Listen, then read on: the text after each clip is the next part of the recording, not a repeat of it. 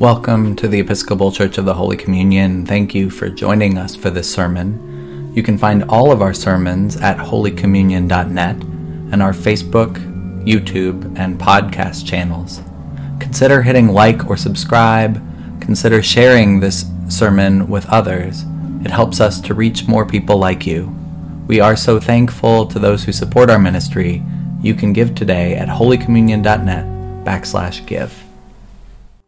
In the name of our one true and loving God, whose property is always to have mercy. Amen. Amen. Please be seated.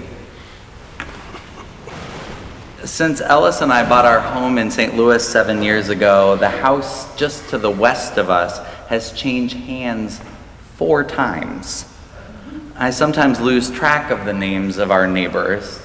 And I hope this has more to say about the state of the economy and the rising home prices in our neighborhood than it does about our family as neighbors. But I guess you'd have to ask the folks who moved out. I've been thinking about neighbors a little bit. And today's parable is introduced when this legal expert, this lawyer, asks Jesus, Who is my neighbor? Watch out for the lawyers we know implicitly neighboring is about more than proximity. And Jesus famously in this parable overturns the prejudices of his time. And this is one of those moments in the Bible where there's been a lot layered on the story over the history of the church. The interpretations of 2,000 years of preachers lay on top of this text. For those of you who didn't grow up in the church, you come to this with fresh eyes, and I would commend your interpretations to us. Preachers have speculated over the years about reasons why this priest and this Levite failed to stop. They've wondered whether there were holiness codes or overinflated senses of importance or fine robes which shouldn't be dirtied that get in the way. But the truth is, we don't know. The reasons the folks who don't stop are not in the text. The story is instead focused on the least likely character who becomes a hero. I'll return to the Samaritan in a moment, but I want to keep my eyes on this lawyer for a minute. There's something strange about our gospel writer Luke's story. In Matthew and Mark, it's Jesus who gives us the first and greatest commandment to love God with all your heart, soul, and mind. And the second is like unto it, Jesus says, to love your neighbor as yourself. Matthew and Mark give those words to Jesus, but Luke gives the commandment to this sharp attorney. And fascinatingly, it's the lawyer who tells Jesus, love God and love your neighbor. Then, after the question about na- who's my neighbor, after Jesus gives this story about the Levite and the uh, priest that pass by and the Samaritan who helps, Jesus finishes by asking, which one of these three was a neighbor? And the answer is obvious. But the lawyer's response to this obvious question, it's fascinating. This legal expert doesn't say option three. He doesn't say the Samaritan either, was even saying the name of the enemy tribe uncouth. Instead, the lawyer says, the one who demonstrated mercy. The one who demonstrated mercy. Mercy is a word we don't hear enough today. Mercy gets a bit of a bad rap, doesn't it? We don't like to think of ourselves as ever being in need of mercy, and so mercy is unpopular. Our society teaches us self reliancy is the goal. Self reliance is the goal. We judge those who need help. Self reliance, friends, it's one of the big lies, one of the awful lies we tell ourselves. No one makes it through this life entirely self reliant. We don't make it through our lives alone. We all need a little help sometimes, and many of us are going to need a great deal more help before we die. So today I want to spend some time with this word, mercy. What does the Lord require of us, after all, but to do justice, to love mercy, even when doing so makes us humble? In fact, that humility may be part of how we walk with God. And today's teaching from Jesus, it centers on this practice, mercy. The late Reverend Peter Gomes once preached about mercy. He said this The word mercy suggests an unmerited kindness, the gift of something undeserved. When a judge shows mercy, she is not responding to the facts or to what custom or even justice requires. Full in the face of justice, she shows mercy. That is, she forbears to do what is expected to someone whom she has in her power and who has absolutely no claim upon her of any sort. Instead, she shows compassion. It is not simply kindness it is kindness in the face of the opportunity to do otherwise. Mercy is not less than justice done, it is more than justice requires. Mercy is more than justice requires. You need to know Samaritans were mistreated by Jewish people in the first century. The hatred between the groups, the violence was famous. And Jesus' hearers, they might have expected the Samaritan to cheer this Jewish traveler's death, or at least to feel relief, one less enemy to worry about. Instead, it is the Samaritan who shows mercy.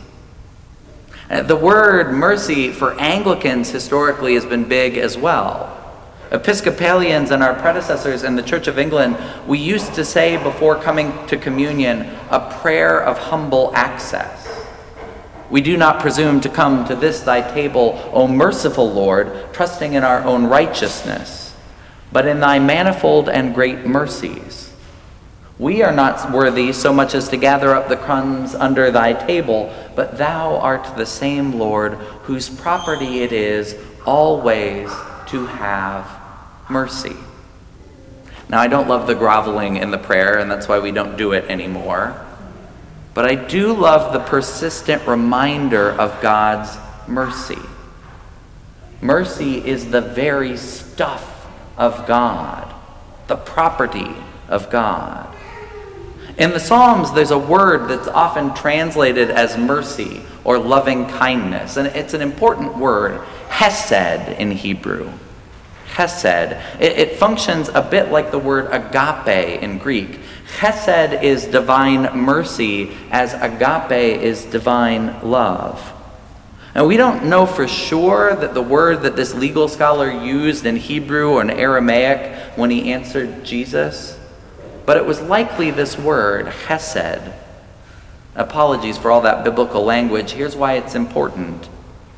When we act with mercy, when we show mercy, we do better than treating one another as we would like to be treated. We do better than the golden rule.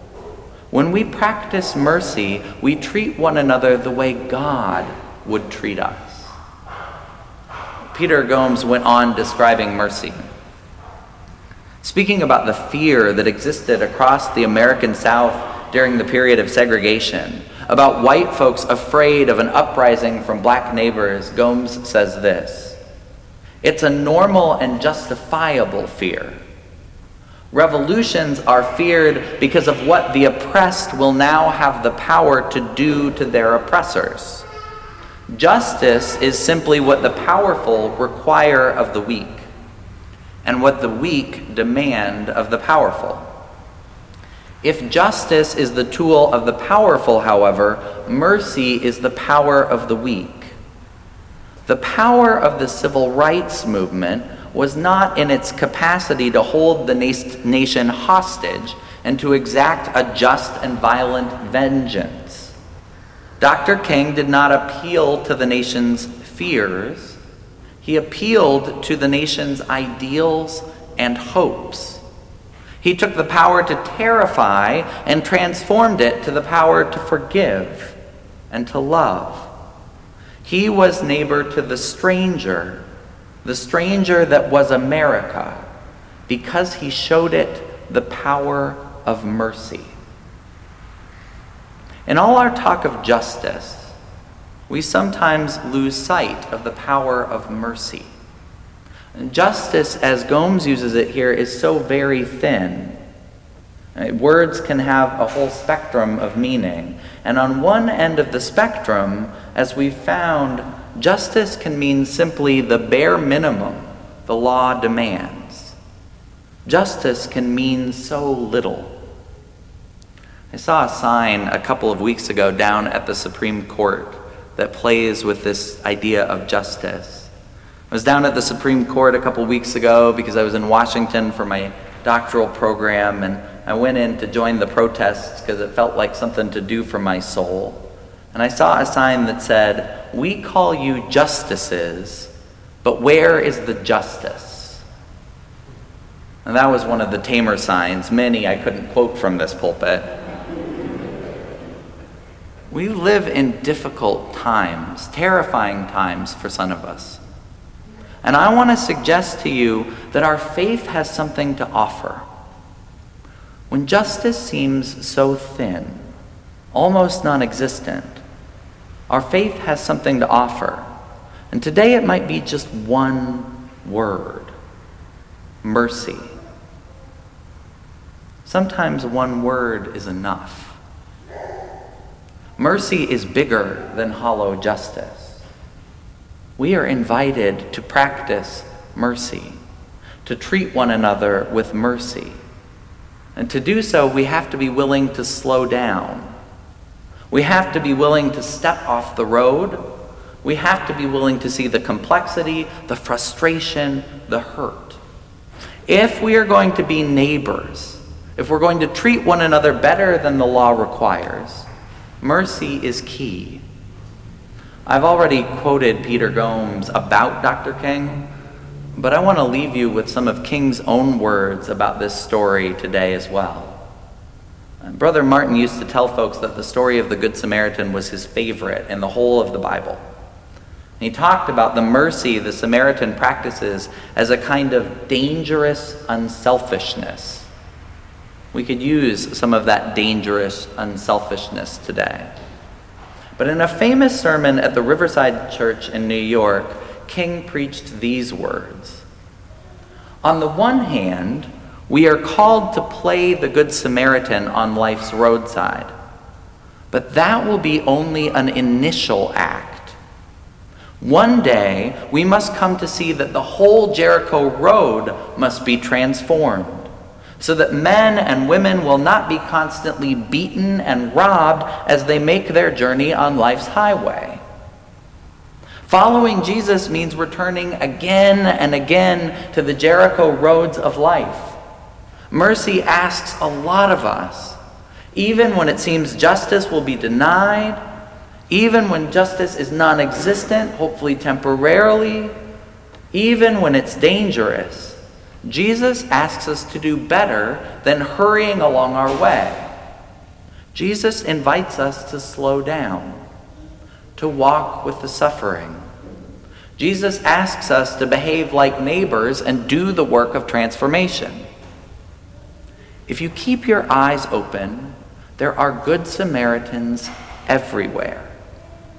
Even before our state announced it would be the first to enact a ban on abortion, there were funds set up to ensure people could travel to access needed health care.